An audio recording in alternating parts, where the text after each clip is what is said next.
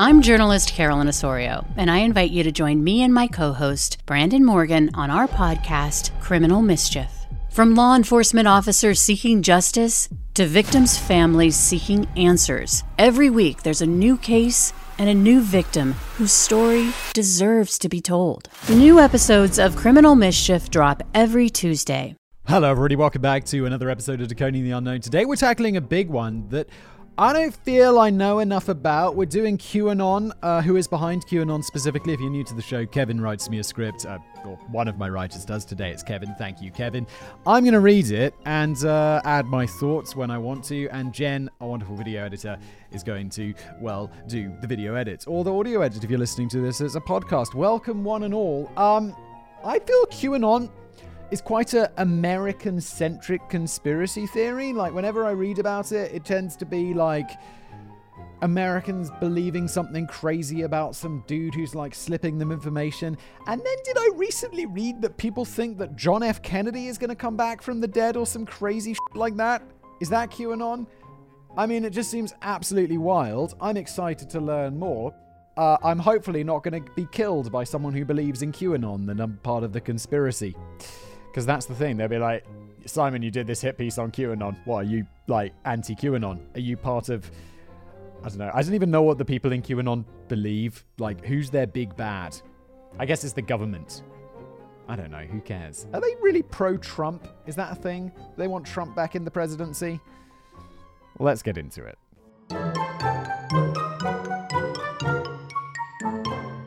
Normally, I enjoy a nice meandering opening to these episodes, but there's no time for that today.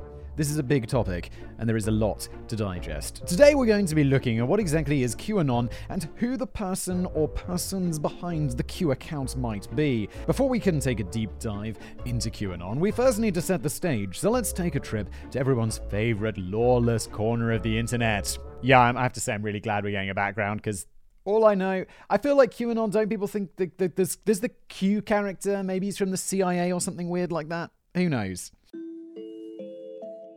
The origins of 4chan. The dream was simple a place where English speaking anime fans could go and post and discuss pictures. Like so many other internet sensations, 4chan was created by a high schooler. In this case, it was Christopher Moot. He modeled the site after the Japanese image board 2chan, but I guess his site was going to be twice as good. The structure of the site was simple. There were a number of different boards on the site for topics such as anime, video games, manga, users' original artwork, and pornography. Users did not need an account to post, and the default setting for anyone without a username was to post as anonymous. Post could be just text, but normally included an image or video to start the discussion. It was a very basic structure, and the site could be as wholesome or as depraved as the content the users felt like posting. Given the largely anonymous nature of the website and the reputation that it has, I'll leave it to you to guess which direction that it went. I have to say, I mean, I knew that 4chan was a discussion board. I mostly know 4chan, like, for when they do pranks. Like, don't they, like, take websites down of, like, piece of like, companies and governments and stuff? And always, like, it's pretty nice. I guess, I, I don't know. I didn't realize it was so depraved. I mean, it's got that reputation of being depraved, but normally when you hear about it in the news, you're like, I'm, I'm usually like, that's quite cool.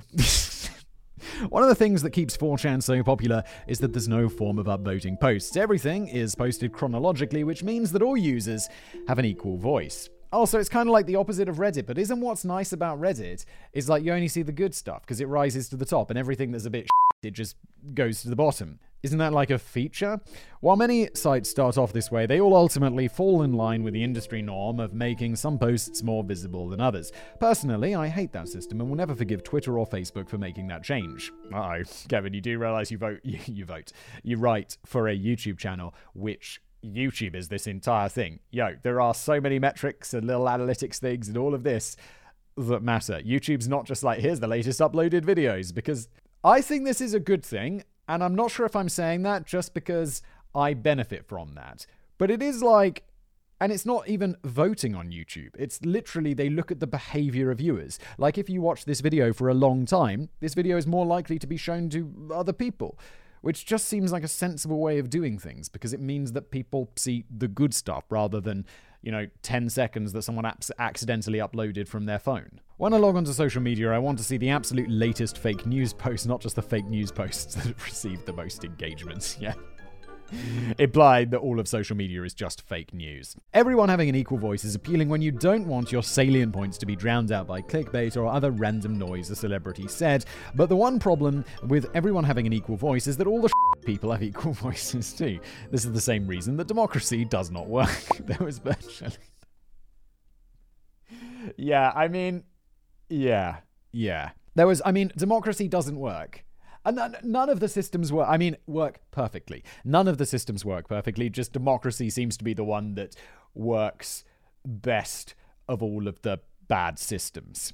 Except, like, I don't know, benevolent dictator. I'm like, oh, shut the fuck up. There was virtually no moderation on 4chan either. The site owner and a handful of volunteers will work diligently to remove snuff films, child pornography, or anything else illegal that got posted onto the website but that was about it. As long as it was legal, or at least vaguely within the realm of legal, nothing would be moderated. Chris's efforts to remove this illegal content did not go over terribly well, and the phrase moot is a homophobic slur. Uh, I assume they didn't say homophobic slur, but it was inserted there, has almost certainly been posted on the site millions of times in response to what was perceived as draconian enforcement of the extremely minimal rules of moderation. Let me just run through that list of what people were upset about getting removed. Didn't wasn't there snuff films and child? I mean, yeah, snuff films, child pornography, or anything else illegal. 4chan were like, no, no, don't remove that. We love snuff films. Many popular websites and apps created by teenagers wind up selling for tens or even hundreds of millions of dollars. Today, 4chan sees 22 million unique users every month with over 600 million page views. That is a lot. As someone who works in views on the internet, that is a lot. Most recently, it was ranked the 1,354th most popular website, which is still really good, but it's peaked as high as 56th. These are the sorts of numbers most people can only dream about. Take a guess, Simon. How much money do you think a site with those numbers can sell for? Um. Oh god, do I actually have to guess? What 600 million page views a month? Uh, I'd guess like at least a 100 mil, 100 million dollars. I don't know. I'm just completely guessing. Um, just based, but YouTube views are not the same. I don't really know website views. I don't know. That that that that would feel like low to me, I guess. I can't see the future, so I don't know what your guess was, but I can pretty much guarantee you overshot it by a lot.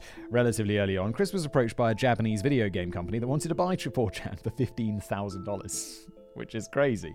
I mean, the amount of money he's making a month is, assuming he's got some ads on there, I guess he must, um, is going to be way more than that. When he refused, they offered $45,000, but he also turned that down. That was the last time anyone would ever try to contact him to buy the website. Despite Chris's desire to monetize the site, companies were simply not interested in having their banner ads potentially run alongside Tube Girl or Goatse. Uh, Tub Girl, sorry. I remember Tub Girl. Um, and unfortunately, that is an image I've seen.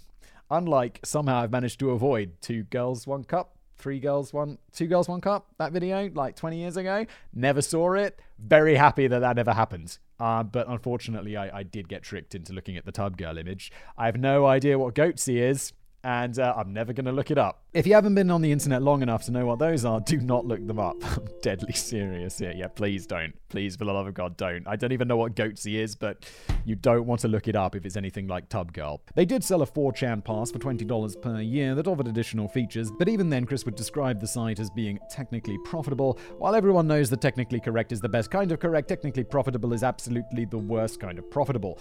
Also, yeah, I mean, running a website with those kind of numbers is going to be expensive you got to pay for like the, the bandwidth and stuff. Anyway, that gives you at least a vague inkling of the sort of place that 4chan was a site that could generate traffic to rival the biggest sites in the world, yet no advertiser would come within a thousand feet of it. I feel like there are advertisers, like that are, you know, they'd advertise on anything. You know, the, the, the, the generally shady ones that you might see on a website where you're allegedly streaming something illegally or, or something like that. You know, like, uh, gambling, mobile games. These guys will just like advertise on anything. Cultural impact.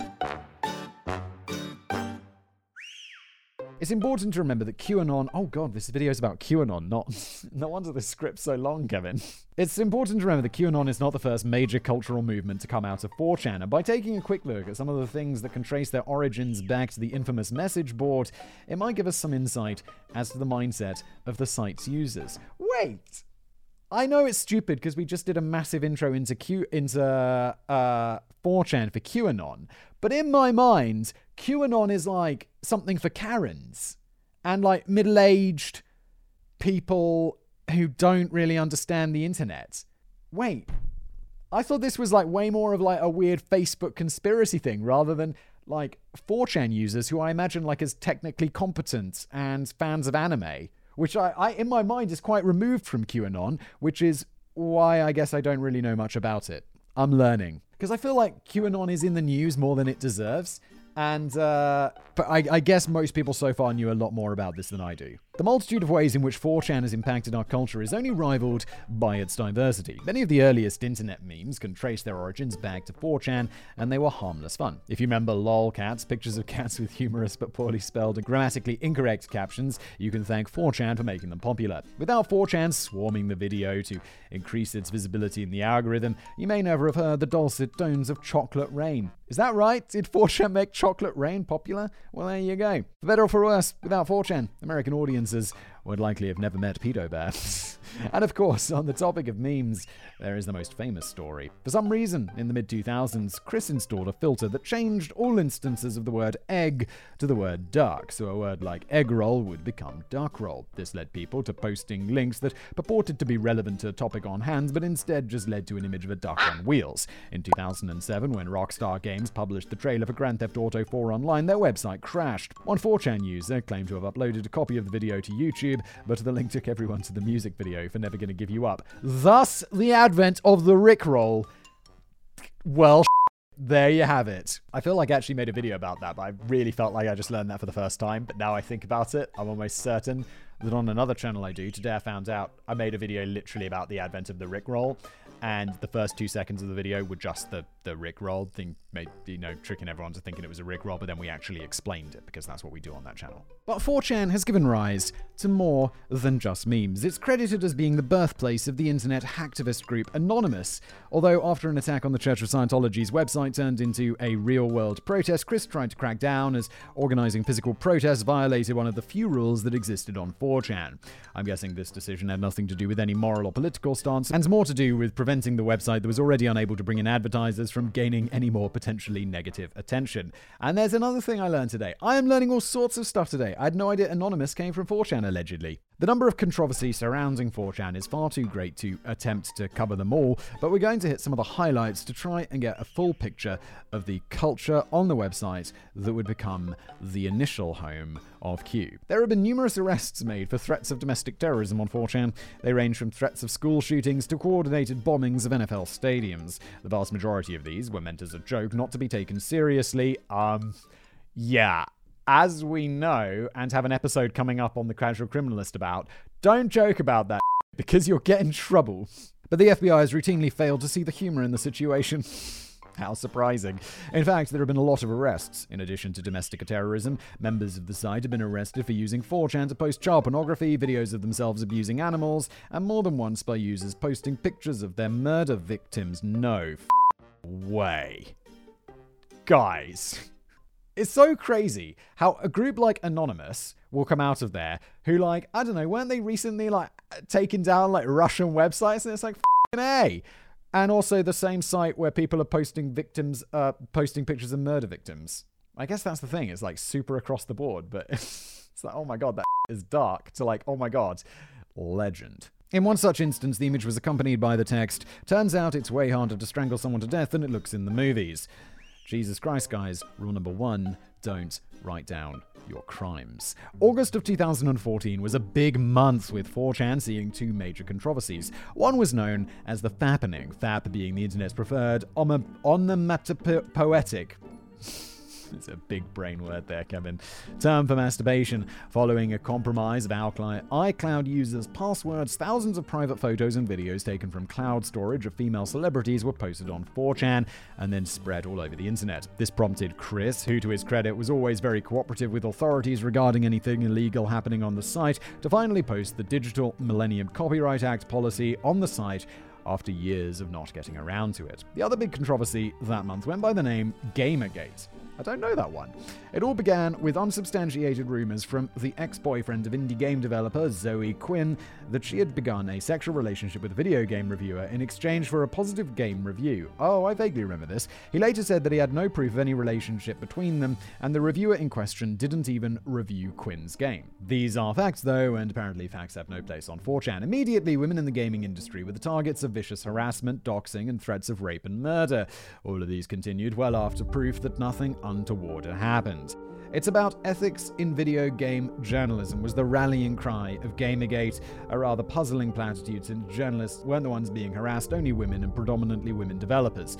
If it were really about ethics, the successful male journalists using their position to extract sexual favors from female indie developers with the promise of furthering their career would be the ones acting unethically, but logic is irrelevant in cases like these, especially since we know it didn't happen anyway. Get used to that sentiment because it's going to be a pretty common theme throughout the episode. Yeah, there's also that thing where people just get locked into that, you know, you have an opinion about something and then evidence come out comes out that contradicts that opinion. It's crazy how many people will not give up that opinion because they've just believed it for so long. And then it's like there's evidence and it's like, oh, okay. I've said this before on this show. Always be looking to change your opinion on stuff because humans are really bad at changing opinions. And it's actually a good thing. Like if you're presented with new information or you grow up or you mature or whatever, or you I mean, it can even go the other way. Like you could uh, gain a negative opinion on on something that you used to think was good, even if object. Oh, I'm losing my train of thought, but like, always try and change your opinion. It's a good thing to do. Pizzagate.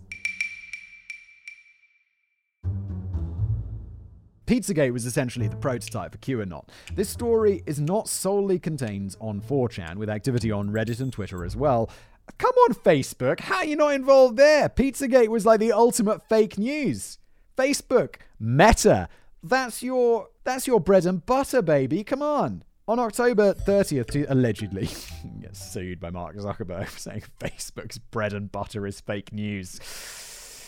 I mean, but in my opinion, it is, isn't it? What else do people go onto Facebook for? I don't even use Facebook. On the 30th of October 2016, a Twitter user took a break from his normal posting of white supremacist propaganda to tweet that the NYPD believed leaked emails from Huma Mahmoud Abedin, vice chair of Hillary Clinton's campaign, pointed to a pedophile and human trafficking ring with Hillary at the center of it. When the emails of John Podesta, Hillary's campaign chair, were posted onto WikiLeaks, proponents of the conspiracy thought the emails contained coded messages connecting several high ranking members of the Democratic Party to the sex ring.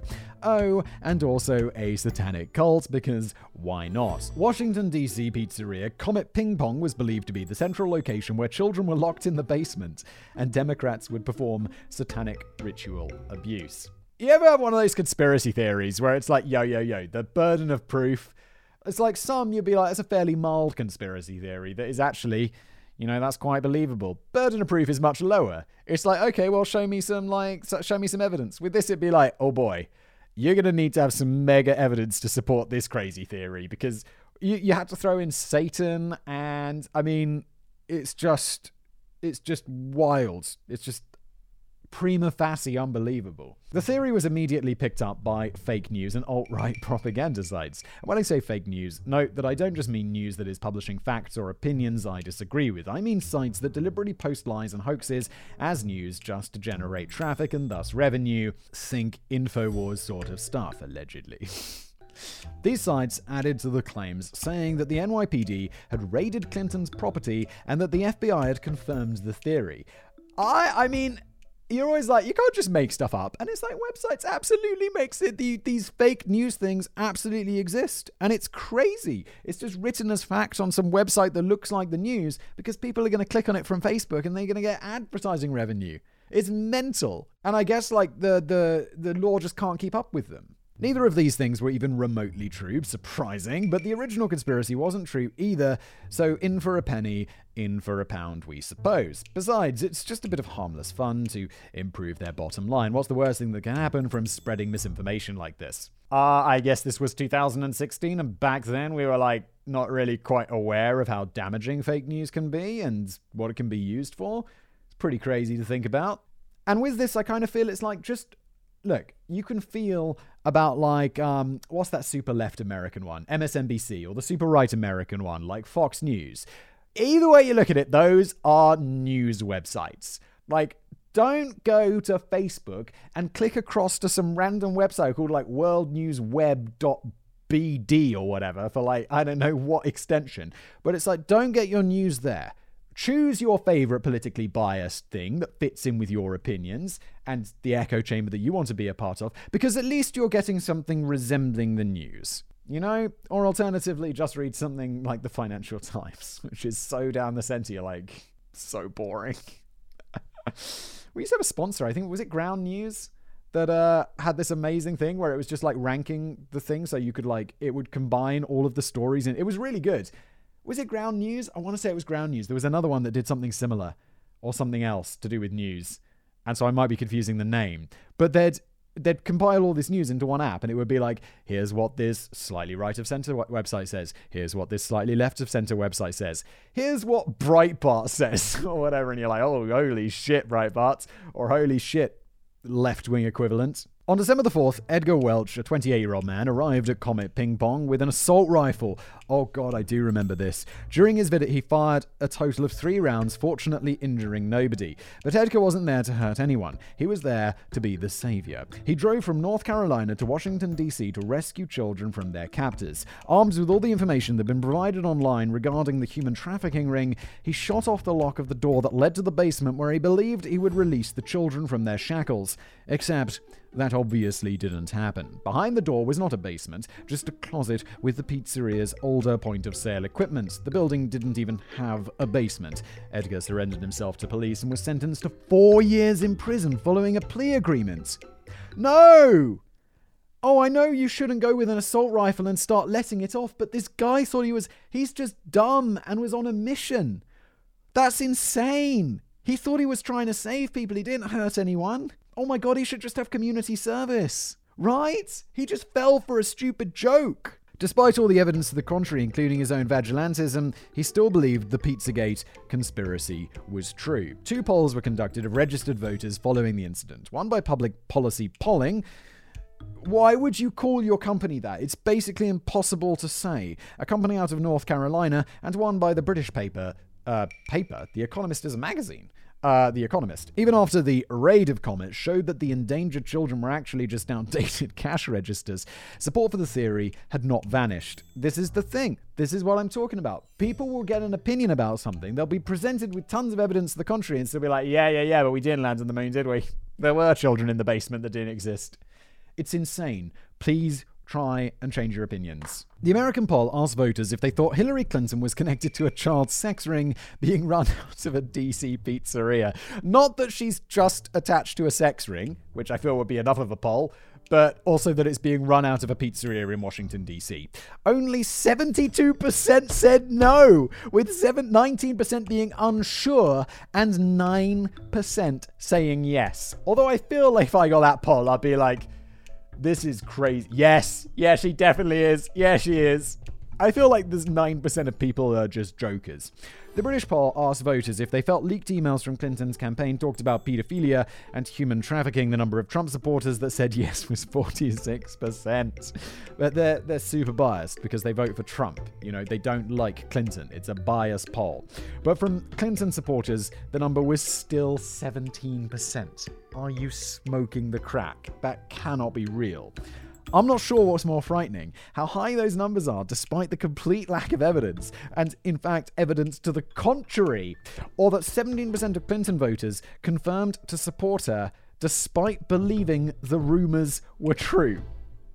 That's even more insane. It's like, yeah, I uh, do think that Hillary Clinton is running a pedophile sex trafficking ring out of a DC pizzeria, but I still support her because I support child sex trafficking. Jesus Christ. Whatever the case, this seemed to be. it's amazing that someone could, could still get a ton of votes just because they're backed by some party that people like, to the extent that they could be a running a pedophile sex ring. It's like Jeffrey Epstein could be. He'd still, if someone backed him, if someone was like, yeah, yeah, yeah. I mean, he's dead, obviously. Um, but if someone, if like he was nominated, people would still vote for him, which is absolutely mental. Whatever the case, there seems to be a blind spot in the human psyche. No. When the safety of our children is threatened, all logic and reason go out of the window, and people still want to protect them from any threat, no matter how imaginary. That's not to say that human trafficking and child exploitation aren't very real things, because they absolutely are, and they should absolutely be stopped, but unfounded internet rumors don't seem to be the solution, and with that, it's time to dive into the main story of unfounded internet rumors. One more quick thing first, though. On the topic of 4chan, human trafficking, and internet rumors, on August the 10th, 2019, an anonymous user on 4chan posted an image of Pepe the Frog with the caption, Don't ask me how I know, but Epstein died an hour ago from hanging and cardiac arrest. This post was made 38 minutes before the definitely suicide, wink wink, of alleged sex trafficker Jeffrey Epstein was first made public by ABC. Oh, is that still alleged? I'm sorry. Yeah, when I said it previously, I definitely meant alleged. While the identity of the poster or where they got their information is unknown, this post was not made by Q. It's that rare instance of actual insider knowledge that gives all the other unfounded claims of insider knowledge some amount of credibility, because that one person on 4chan was right about that one thing, so maybe this other person is too. Well, that person didn't guess, they knew. So it could be someone who works at the prison who's also on 4chan or whatever. That's fairly intense. This has been a very long background into a story about QAnon, but I have to say, like, this is a for me personally, it's a nice intro and it kind of reminds me about stuff that was in the news, what, half a decade ago. So this is a nice prep. The calm before the storm. It all started with a single post, back when the user was still just another 4chan anon, before adopting the name of Q. On the afternoon of Saturday, the 24th of October 2017, a user posted Hillary Clinton will be arrested between 7:45 a.m. and 8:30 a.m. EST on Monday, the morning of October the 30th, 2017. Pretty sure that never happens. I feel like if Hillary Clinton got arrested, I'd know about it. The post appeared on 4chan's pol board, the politically incorrect board full of memes, hot takes, and ridiculous LARPing accounts used to roleplay as political insiders and spread misinformation.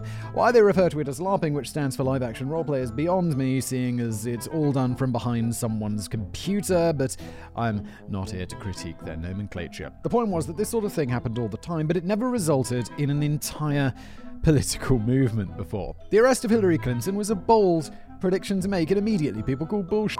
The user that made the post continued to double down, telling people to just wait 30 hours, and also predicting that the complete JFK files would be released unredacted. Also, fairly sure that's not happened. This user was not Q, but Q's first post would be a response to the claim of Clinton being arrested. Quote, HRC, I assume that's uh, Rodham Clinton, Hillary Rodham Clinton, uh, extradition already in motion effective yesterday with several countries in case of cross border run. Passport approved to be flag effective 10.30th at 12.01 am. Expect massive riots organized in defiance and others fleeing the US to occur. US Marines will conduct the operation while National Guard activated. Proof check, locate a National Guard member and ask if activated for duty on 10.30 across most major cities. End quote. Image boards like 4chan use something called a trip code, a unique identifier used to tell that posts are from the same anonymous user, and the trip code was used to show that the original post was the same account that would later become Q. While still using the generic posting name of Anonymous, the user would make their second post later that day. The post contained a number of questions and statements that were centered around President Trump and the military, particularly the sort of unilateral authority that the president had over the military. While QAnon is largely viewed as a far right fringe conspiracy theory, it's worth noting that this early post was not pro Republican and anti Democratic. It was pro Trump and anti establishment. Q specifically states that it is not an R versus D battle, and they never believed for a moment that they, Republicans and Democrats, would lose control.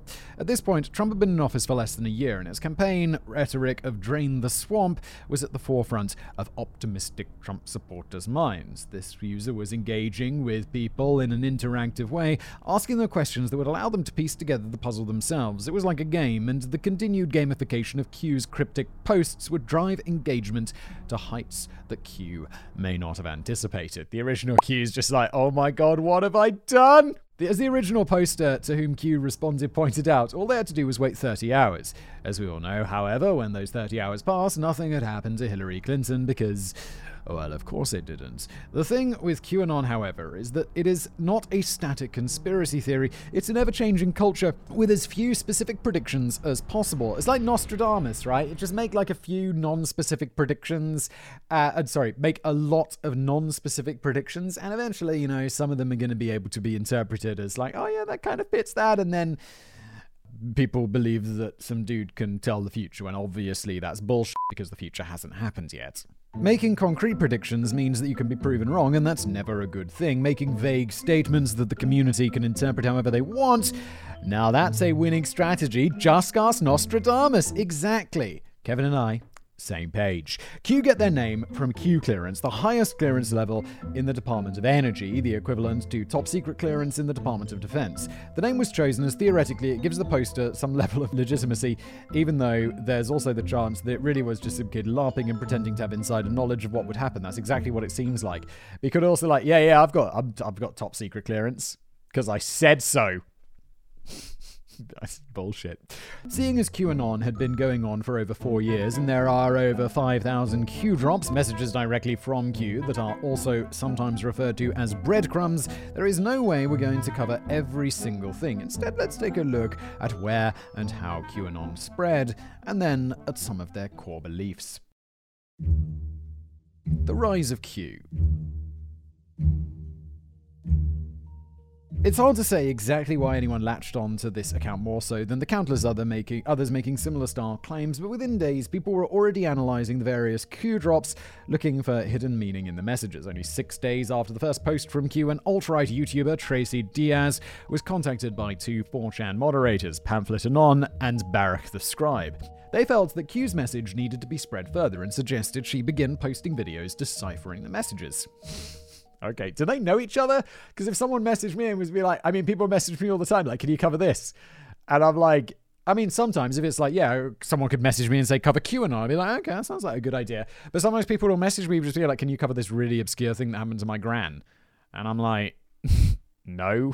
what, yeah, I mean, I just don't reply because I get too many emails. But it's like, what do you think? Oh, I got a brilliant email this morning. Someone messaged, emailed me and I don't know how this one did get caught in spam, but it was like, Hi Simon, I love all of your channels. Been a watching been a viewer for ages. Without other way, let's talk business. Best regards, John or whatever the name was. And I'm like, what does this message even mean?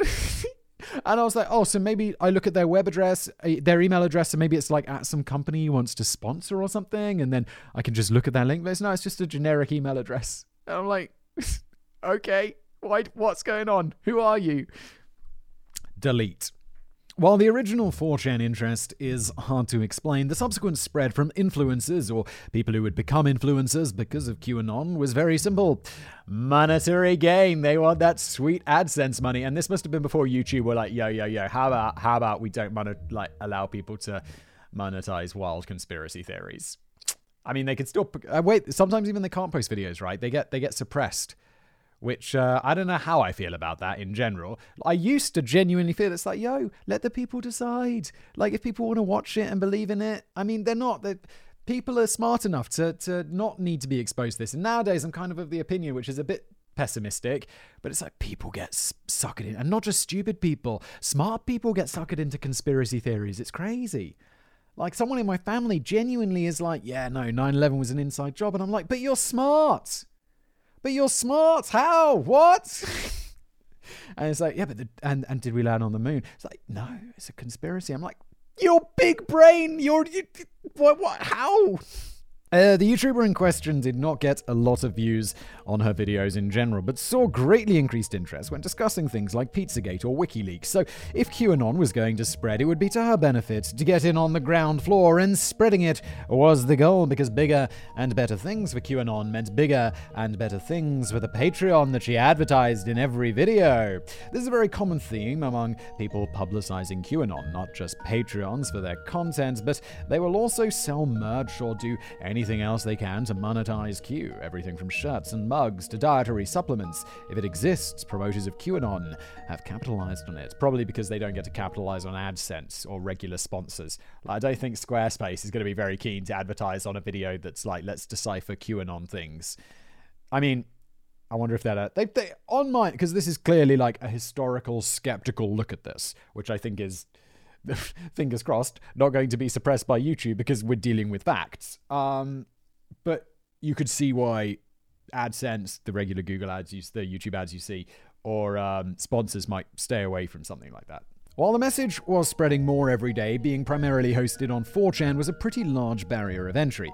As a result, the decision was made to create a subreddit for QAnon called RCBTS underscore stream. CBTS stands for Calm Before the Storm, a phrase said in a very cryptic manner by President Trump at press conference while waving his hand in the air in a way that could be interpreted as drawing a letter Q in the air, at least by anyone who was specifically looking to interpret it that way. This press conference was three weeks before Q began posting on 4chan, but it became a common saying amongst the group. Are there people who believe that Trump is Q? I feel like maybe that's a thing that I've heard about. Thanks to doxing and threats of violence, this subreddit didn't last very long. The same moderators tried again and made the R the Great Awakening, referring to the supposed Great Awakening when the brainwashed masses would realize that the government was lying to them. This subreddit also did not last long without getting before getting banned by Reddit. However, these subreddits I didn't realize Reddit was so anti-conspiracy theory. There you go. However, these subreddits did serve the purpose of recruiting new followers who coincidentally could buy Q merchandise that could be migrated to Q's new home. Where is that though? It's not 4chan, it's not Reddit. It's definitely not a YouTube. Face Facebook. It's gotta be Facebook. Come on. Why did Q need a new home? Because 4chan had been compromised, at least according to Q. If 4chan got its name because it was twice as good as 2chan, then Q needed a newer, better home. It was time to head over to the image board 8chan. There you go. If 4chan was like the Wild West, 8chan was the seventh circle of hell.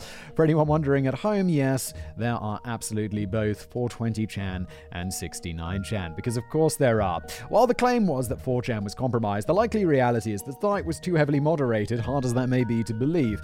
Chris was always compliant with law enforcement, and while he sold the site in 2015 to Japanese entrepreneur and 2chan creator Hiroyuki Nishimura for an undisclosed amount, there was enough reason to believe that Q was living on borrowed time on 4chan. Making a migration before being banned would make it much easier to spread the word and continue on without interruption. Yeah, that's pretty smart. It's something I absolutely don't do. Mostly because I'm like, I don't know, my content is not really something that it's educational content it's educational entertaining entertainment. I'm not really living in that YouTube zone of they're going to ban it because I'm not making like conspiracy theories or weird content for kids, which was like a huge thing a while ago, or monetizing content for kids. But also, YouTube can just be like, yo, whistle fact boy, we're done with you. And then that would be it. Because I'd be like, what have I got? I got like a newsletter with a few thousand people on it. Brilliant. I got a Twitter. Ah, my career would be over. It's, gen- it's genuinely scary. Business continued as normal over on 8chan until 2019, when there was a trio of mass shootings, two in the United States and one in New Zealand, that brought a lot of negative attention to 8chan. All three shooters posted racist, hateful manifestos on 8chan before beginning their killing sprees. There's no indication that these shootings were related to QAnon rather than just being your run of the mill racist psychopaths, but the negative attention was enough to make 8chan owner Jim Watkins decide to shut the site down in August of 2019 for a few months. He rebranded the site as 8kun and was back online that December. I feel like if you've got a website like this, Jimmo, don't you want to be like anonymous? If the like this website feels, I mean, if there are people posting about going on mass shootings, I I'd, I'd be like, get that VPN up and running pretty fast. He rebranded the site as 8kun, and it was back online that December. Usage is a bit more complicated than this, but the most basic explanation is that Chan is the Japanese honorific used for young girls through adolescence, and Kun is the male equivalent. It was an adorable rebranding, probably just because 16 Chan was already taken. The point is, the Q had his home back. Q continued to post at a steady rate until the 2020 election when Joe Biden defeated Donald Trump's re election campaign. In November and December of 2020, there was a single post from Q. On December the 8th, six days before the Electoral College would cast their vote to make Joe Biden president, because God forget, forbid the popular vote mean anything, Q posted a link to a YouTube video for the Twisted Sister song, We're Not Gonna Take It. As far as anyone knows, Q was now gone. However, QAnon would live on. Throughout Donald Trump's presidency, QAnon had grown into something too big to simply be dissolved by a lack of concrete direction from a single source. If anything, disappearing without any sort of final message was the worst possible thing Q could do. Roughly 15 to 20% of Americans believed in at least some form of the QAnon theories. Oh my, a percentage that continued to see small gains in the years following Biden's election. Creating a massive radicalized group by preying on fear and distrust of the government and then walking away was like handing a child a loaded gun. See January the 6th. 2021. Without any sort of official leader, the ever evolving QAnon ideology was now free to continue to grow and splinter, as it had been doing for its entire lifetime. Where we go one, we go all. So, what is QAnon all about? Well, that's a bit of a complicated question. What started as a single post turned into a giant conspiracy theory and then into a political movement with so many followers that they aren't going to be a monolith in terms of beliefs. Just like the Senate has trouble getting 50 registered Democrats to agree on the same thing, getting millions of QAnon believers to be completely lockstep would be a pretty big ask. There are a few themes that are common throughout, however. Yeah, this is the thing, like you say 15 to 20% of Americans polled or whatever believe in some QAnon thing. That could be just because there are so many QAnon QAnon things or like remotely related. If you believe in some tiny part of it, does that mean like there's parts of conspiracy theories that I believe in. Like you could look at some stuff and be like, well, that's mad suspicion it's suspicious, isn't it? There's definitely something there. Does that mean I subscribe to the uh, conspiracy theory in its entirety? No, of course not. So I don't know, that could be a bit of a misleading statistic. The number of people who are fully QAnon, wrapped up in it, it's their life sort of thing is is lower. The origins of the ideology go back to Pizzagate, and even if the conspiracy regarding Comet Ping Pong was demonstrably false, the arrest of Jeffrey Epstein opens an entirely new and, at this time, very real can of worms. With Epstein absolutely committing suicide in prison, allegedly, um, with Epstein absolutely committing suicide in prison before being given the opportunity to name names, the public's imaginations became free to implicate anyone and everyone that they wanted to see as members of his alleged child sex trafficking scheme. Yeah, and that's the thing. Like that Jeffrey Epstein thing, that conspiracy theory, it's like, don't know if I believe in it, but it is mad suspicious, isn't it? Regardless of which allegations are facts, lies, or rumors, it's pretty easy to find common grounds with which to at least open a dialogue with someone to introduce them to QAnon. Do you think human trafficking, especially of children, is bad? This should be a pretty universal yes. Are you aware that the government is corrupt and lying to you? Yeah, no. It's like, yeah, both of these things. It's like, obviously, the government's lying to you. I'm sure, like, in some way, definitely. Everyone lies to everyone else all the time. Companies lie to you. And government's just like giant company. Do you realize the world is run by a Satan worshipping cabal of cannibals led by Hillary Clinton that feeds off tortured children to maintain power? I mean, obviously. No, that one's a bit of a step too far, isn't it? I'm sorry, what? Yes, that took a real sharp turn all of a sudden. I feel like you got to lead people down the path a bit more before you get there. There's a few more questions, and then there's a few conversations, and then you can get to that. And then people are more like warmed up to it, and they're like, oh my god, I guess so. Holy shit. I didn't even realize cannibals was a part of this. QAnon believes that the public is being manipulated and lied to by the so called deep state, high level members and influencers in government, finance, and industry. It's very similar to the idea that a secret Jewish cabal was controlling the world and that only one leader could save people, a theory propagated by, well, you know who. People who are unaware of the existence of the deep state are said to be asleep or living in the matrix, while QAnon members have taken the red pill and seen the world for what it really is. Of course, Simon hasn't seen any movies ever, so there's a fair chance he doesn't understand their analogy. Uh, excuse me, Kevin, I've seen The Matrix many times. Also, I didn't understand why taking the red pill such a, you know, like, I took the red pill and now I see. It's like, man, if I was Neo, I'd be taking that blue pill so hard, they'd be like, you'd want to change your mind and go for the blue pill? yes! Do I care that I'm a battery for some robot machines? no. God, no. Give me the blue pill. Jesus. Speaking of pills, you can purchase red pill supplements from a pusher of QAnon theories to get your daily dose of vitamins and minerals and to allegedly do all the other things dietary supplements are allowed to claim they do without needing FDA approval. Yeah, dietary supplements are so shady. It's basically, yeah, things you put in your body, but they don't need approval from the health agency pretty nuts. There are two major events that QAnon is waiting for. One is the Great Awakening, the day when the herds of sheeple finally awaken from their slumber and recognize the existence of the deep state. Until that happens, be sure to buy a bag of freshly ground Great Awakening coffee, only $13.99 a pound. This is. I, I hate all of this stuff. This shilling of. Like, look, and I, I, I know it's a little bit hypocritical because you hear me shill stuff on, on this show all the time, but I do it like, and I, I'm not like Alex Jones where it's like the brains you, you know he says something crazy and then he's like I have the solution to this craziness in this magic pill. That seems just I don't know. It's a little bit worse than me make a video and then taking some money from Squarespace to talk about how great Squarespace is. If I'm there's a there's a sponsor, there's a couple of sponsors that I've actually refused to work with because I don't like it when companies make the problem or tell you you have the problem and then provide you with the solution. There was one company and it was like, yeah, we measure testosterone and then we also sell, and this was a legit company. It wasn't some like dodgy, you know, Mexican pharmacy scam. It was like we measure testosterone and then we, if you have low testosterone, we give you testosterone pills. And I'm like, so I, it feels like a little bit of a conflict of interest, doesn't it? And I was just not really happy pushing testosterone pills because it feels a bit weird. I'm like, maybe, maybe, just an idea. That's something you should perhaps go to the doctor for. and I know they're like, yeah, but uh, we we do it with an online doctor, and I'm like, all right, well that's fine. Like we've got a sponsor called Keeps, and I'm like, that's fine when we're talking about like hair pills or I don't know penis pills or whatever. But when it's like we're gonna like mess with your hormones and shit, I'm like let's leave that to a doctor that you have to go to and see in person, and they've got the stethoscope around their neck and all of that kind of shit. Maybe, just maybe, it's an idea. What are we talking about? Sorry, that was a way long rant about sponsorships, which no one's interested in. The other big event was the storm, which was predicted to take place after Donald Trump won his re election by a landslide. Oops, a daisy. The storm was the name given to the event in which President Trump, who was secretly working behind the scenes to battle the deep state, would use martial law to restore order to the country and arrest thousands of people, sending them to Guantanamo Bay. Or executing them. Oh my god.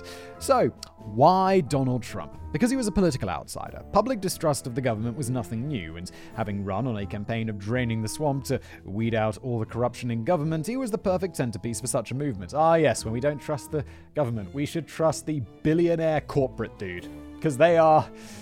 They are so trustable. While I find it hard to believe that the followers of QAnon would ever believe Hillary Clinton, of all people, would be capable of rising to power as the leader of the alleged satanic cult that was running the world, she was his political opponent in 2016, which made her the easiest target. Plus, with the leaked emails, it gave people something to point to as evidence of child trafficking claims, whether that evidence was there or not. I'm pretty sure it wasn't, right?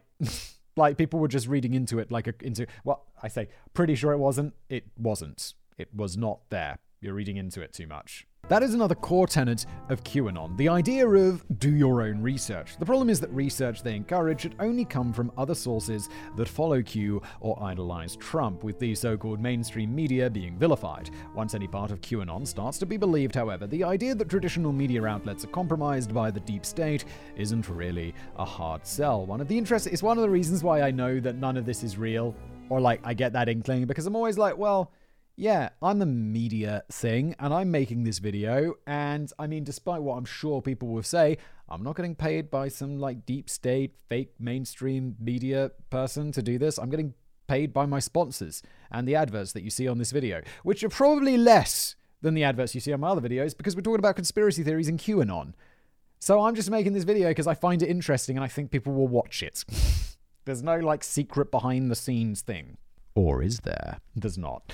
Once any part of QAnon starts to be believed, however, the idea that traditional media outlets are compromised by the deep state isn't really a hard sell. One of the interesting parts of QAnon is that it seems to be mostly or entirely a right wing or alt right movement. This is interesting because on the very first day, Q posted that this was not a Republican versus Democrat issue.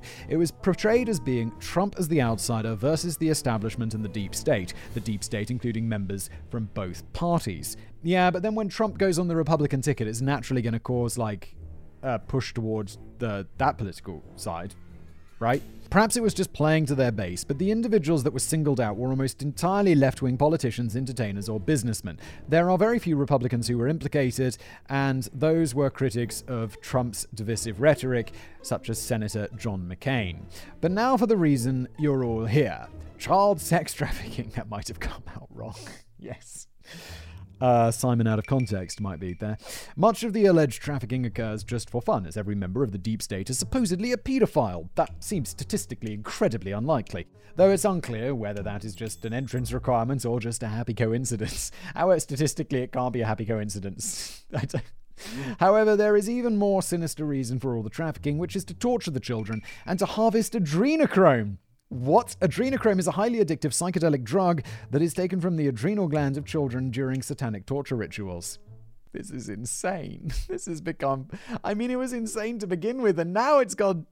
It's doubled down on the insanity. Except, not really. Adrenochrome is just oxidized adrenaline, epinephrine, and it's easy to manufacture and synthesize. There was some limited testing done using it in the 1950s, but it triggered psychosis in the small sample size, thus, no further testing has been done.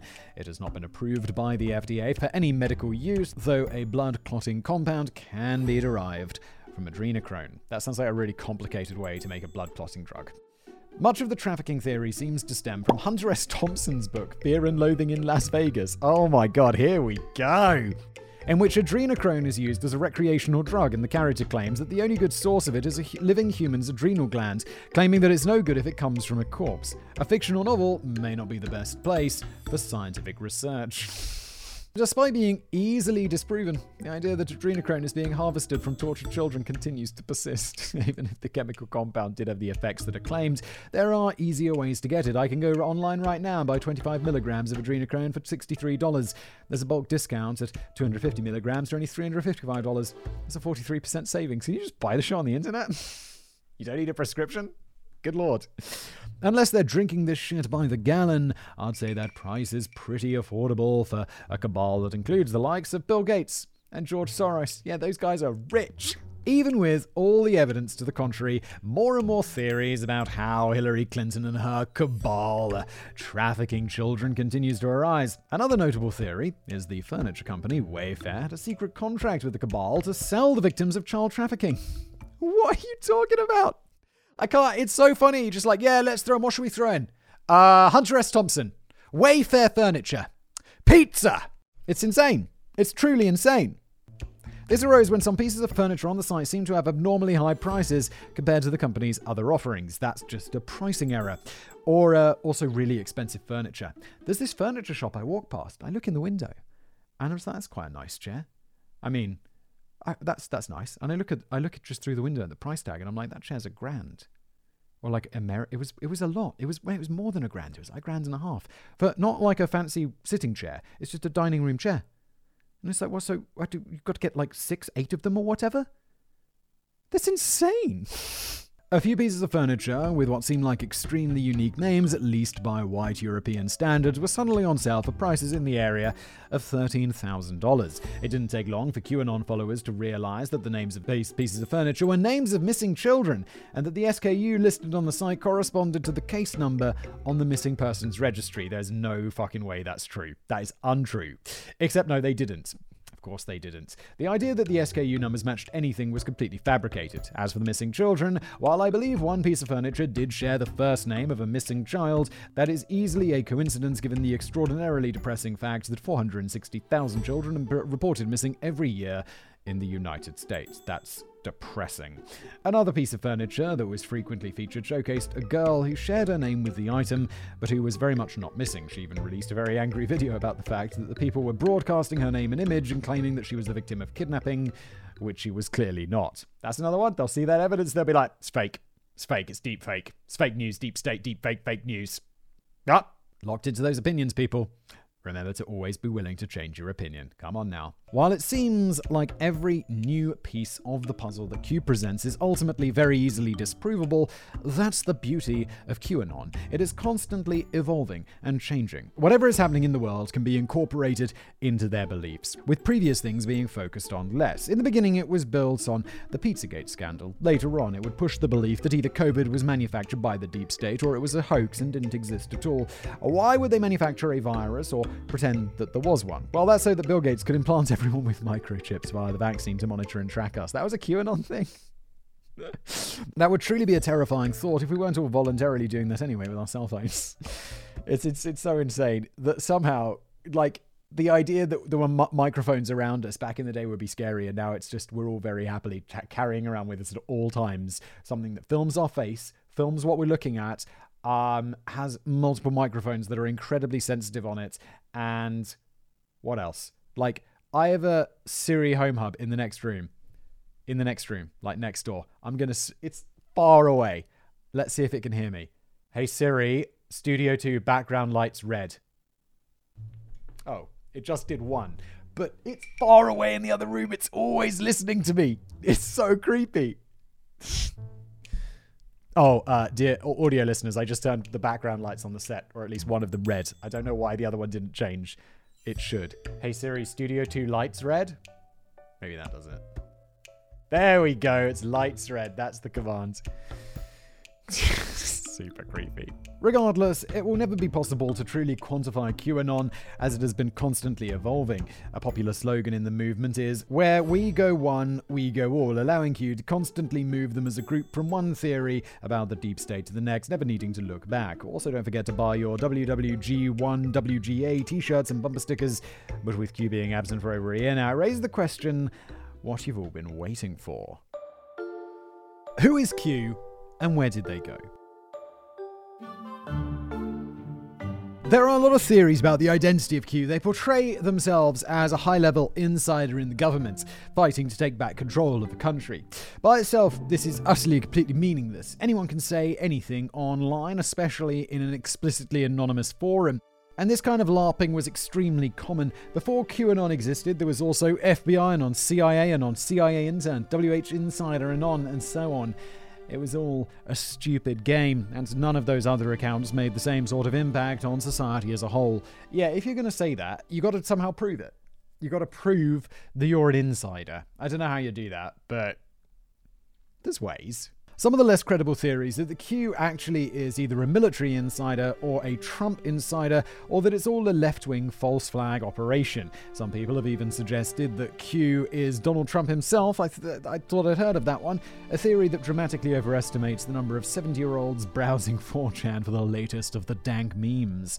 Honestly, this never had to be a difficult question to answer. Back when Chris was running 4chan, if shit went down, people were identified and arrested with incredible efficiency. All that was well and good good, but he was never the owner when Q was active. I was unable to find an official statement as to why the new owner, Hiroyuki, hasn't ever cooperated with authorities in identifying the person behind the Q account, but if I had to speculate, I would say that it's probably because he lives in Paris and doesn't give a f- Yeah, this is. this is exactly it. I'm like, wait, why would he? What's his motivation? I assumed. I guess kind of. Wait, th- he is Japanese, right? Because he was the owner of the original one, and now he lives in Paris. I'd be like, he's just not really got any obligation to, does he? And he's like, well, I like the anonymous thing about it all. With 8chan owner Jim Watkins telling Congress after the shootings linked to 8chan in 2019 that he would not be hindering anyone's First Amendment rights, cooperation from the site owners is going to be less than forthcoming. With or without their help, we still have three prime suspects for Q, and it's almost certainly at least two of them. With Q migrating from one board to another and thus no longer having the single unique trip code, it's very difficult to identify a specific chain of custody. Furthermore, passwords on 8chan slash 8kun are allegedly no notoriously easy to hack, and the account linked to Q was commandeered multiple times by random users stealing the account. This meant that the owner and moderators of the website had to return control of the account to its original owner, meaning that the owner and moderators of the image boards where Q was posting had a lot of power in this situation. It should come as no surprise that a lot of suspicion fell on those people as being potentially behind Q. Thanks to both an extremely in depth HBO documentary and the work of forensic linguists on an occupation that I had no idea even existed, there's a lot of strong evidence pointing to Q having been two different people at two different times and probably not working with one another. So the forensic linguists, I guess they just look at sentence construction and how people write and be like, that's not that person. It's like when you get an email from someone and it doesn't feel quite right. You're like, wait, what's going on? Are you drunk? Uh, The forensic linguists found, through the extensive use of various machine learning programs, that there were definitely two distinct writing styles used by Q at different times. These conclusions have been the same across multiple tests by multiple groups, analyzing all of the data. The person believed to be the original Q is 4chan moderator Barak the Scribe, known in the real world as Paul Furber, a programmer living in South Africa. When confronted with the evidence that the writing style in his tweets was considered a match by the forensic linguist's AI, he responded that Q became such a big part of his life that he and all followers of Q began writing in the same style that Q did. This does sound a bit like wishy washy science, doesn't it? I mean, yeah, you write a bit like him. You write exactly like him. It's like, okay, so I, I write like him. It's I don't, I don't know. This maybe there's more more to this linguistic stuff than I imagine, but this does seem like a bit of a stretch, doesn't it? People definitely have a tendency to adopt linguistic patterns from those around them, much more so in speech than in writing, so this would almost be a plausible defense if not for the fact that they'd analysed Paul's writing from before QAnon began, and it was still a match. It's believed by many that Paul Furber controlled the Q account for the entirety of its duration on 4chan before moving the conspiracy to the even less moderated 8chan. Shortly after moving to 8chan, Q's writing style changed. It was at this point believed that either 8chan's owner, Jim Watkins, or much more likely his son, Ron, stole control of the account from Paul. Ron had long been a promoter of QAnon and a major advocate of the narrative that Joe Biden and the Democrats stole the 2020 election. The same forensic technology that identified Paul as the most likely candidate for the original Q has identified Ron as the most likely candidate for the second incarnation of Q. The question of why is the easy part. Paul sounds like he was actually a true believer, someone who still clung to the Pizzagate conspiracy. why? Long after it was essentially debunked. While his convictions may or may not have been real, the more cynical part of me thinks that the motivation is something much more simple it's money and power. Whether Paul was the original Q or not, he was one of the two 4chan admins to reach out to alt right YouTubers to spread the message and garner more attention for the movement, making it more than just one of the many failed LARP accounts on the pol board. As soon as the clicks started coming in, which is already a form of monetization, the merchandise sales were soon to follow. It's, it can also not just be about money, it can just be like about clicks. People, it's fame. People like fame. They like doing something and getting attention, even if it doesn't give money. That's a thing as well. It was the sort of bank that other conspiracy theories can only dream of, but unfortunately, flat earthers, a flat globe is called a map, and there are already people selling those. As for power, it gave them power over an entire cultural movement, a movement that would include as many as one in five American citizens. Yet, that fame and power and money, it is a powerful combination. Jim Watkins was also profiting from QAnon through merch sales, but Ron Watkins had more plans in mind than just financial gain. Ron is currently running for Congress in Arizona. If Ron is Q, that creates a bit of an ethical dilemma. The FBI classified QAnon as a domestic terrorist threat, so can a leader of a domestic terrorist organization be allowed to hold a seat in Congress? I'm not a scholar of constitutional law, but I feel like the answer should be a resounding no. Yeah, you can't be in Congress if you're in prison, and there's a very strong chance that Ron is Q by his own accidental admission. In the HBO documentary, in Ron's last interview, describes what he was doing as teaching normies how to do intelligence work. He then says, It's basically what I was doing anonymously before, but insert sudden pause when Ron realizes he's fucked up, never as Q. it's like just throwing in a allegedly. This is followed by documentarian Cullen Hoback, who had spent the previous three years interviewing, getting to know and understand Ron, nearly falling out of his chair in a fit of hysterical laughter, while Ron nervously laughs and promises again that he was never Q. To Hoback, who knows Ron better on a personal level than any of us do, there was zero doubt in his mind that this was accidental confirmation from Ron. Whoops a daisy. So where. like people accidentally admitting things on documentaries is a big thing. There was the uh, the the the curse, the god damn it, the one about the the real estate guy when he was just muttering on a hot mic. yeah, I killed the or whatever. It's like, oh my god. dude. And now he's in, oh, well, now he's dead, but he, he got convicted and went to prison. So where is Q now? Paul allegedly stopped being Q because Watkins stole the account from him, so that answers that part. If Ron was in fact the second Q, did he dip back into the shadows after accidentally blowing his cover? Running for public office is not exactly hiding, so I'm going to say no. However, Ron seems to think that the movement ran its course. While a staunch advocate of Donald Trump and the narrative that the election was stolen after Joe Biden was finally inaugurated as president, Ron started distancing himself from the movement. On January the 20th, 2021, Ron posted on Telegram we gave it our all, now we need to keep our chins up and go back to our lives as best we are able. This has got to be the smartest thing that Q has ever said. And yet there are still people out there. There's still that there's still a thing, right? Wrap up. While we don't have 100% definitive proof that either Paul or Ron were Q, there is a lot of circumstantial evidence. Despite the common belief among the American public, circumstantial evidence is often some of the strongest evidence there is. If Simon were to hear a gunshot in the basement and then run downstairs to see me standing over Danny's corpse with a smoking gun, this is a reference to another channel that I do, that's all circumstantial. He didn't see me fire the gun, nor does he have any video evidence or eyewitness testimony. But there would still be a very strong case off of that circumstantial evidence. The same is true here. Barring a confession or a release of information from 8chan that Jim Watkins would absolutely not do unless there was no way around it, as doing so voluntarily would be un American, there may never be 100% definitive proof. All of the evidence currently points to Ron and Paul, and that is unlikely to change, barring the identification of currently unknown third parties whose writing matches Q as perfectly as Paul and Ron's did, and who the Watkins would have also been aware of and communicated with personally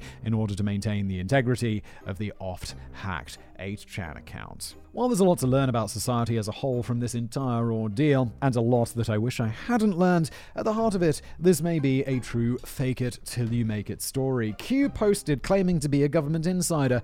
Ron was not Q, but he believed Q's message so strongly that he was able to commandeer the account and become Q.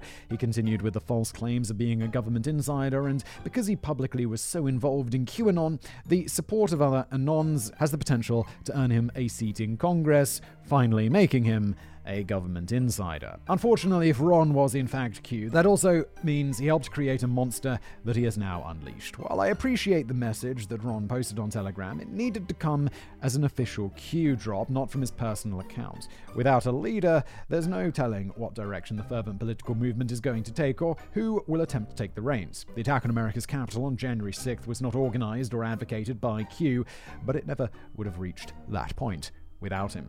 As I finish this script, I'm slowly approaching the brink of an existential crisis as I realize that the only thing scarier than a world with Q in it is a world without Q. Oh my god. It is unfortunate. Like some, you know, it's like a Pandora's box. It has been opened and it is not going back. This has been an episode of Decoding the Unknown. Uh, it was a weird one. I learned more about QAnon than I ever thought I would want to or need to learn. And so did you if you're here at the end. And being here at the end means you probably enjoyed this episode a little bit. Why not? Uh, gently tap that like button. Why not leave me a review? That would be brilliant. Uh, podcast people, that's what I mean. If you're watching on YouTube, it's not a reviewable thing. But if you're listening to this as a podcast and your platform of choice supports reviews, please go ahead. I see them ticking up and I love it. It fills my heart with joy. And I'll see you in the next episode. Thanks for watching.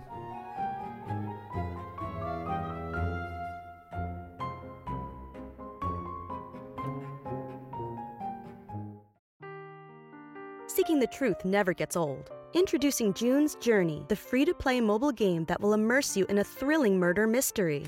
Join June Parker as she uncovers hidden objects and clues to solve her sister's death in a beautifully illustrated world set in the roaring 20s. With new chapters added every week, the excitement never ends. Download June's Journey now on your Android or iOS device or play on PC through Facebook Games.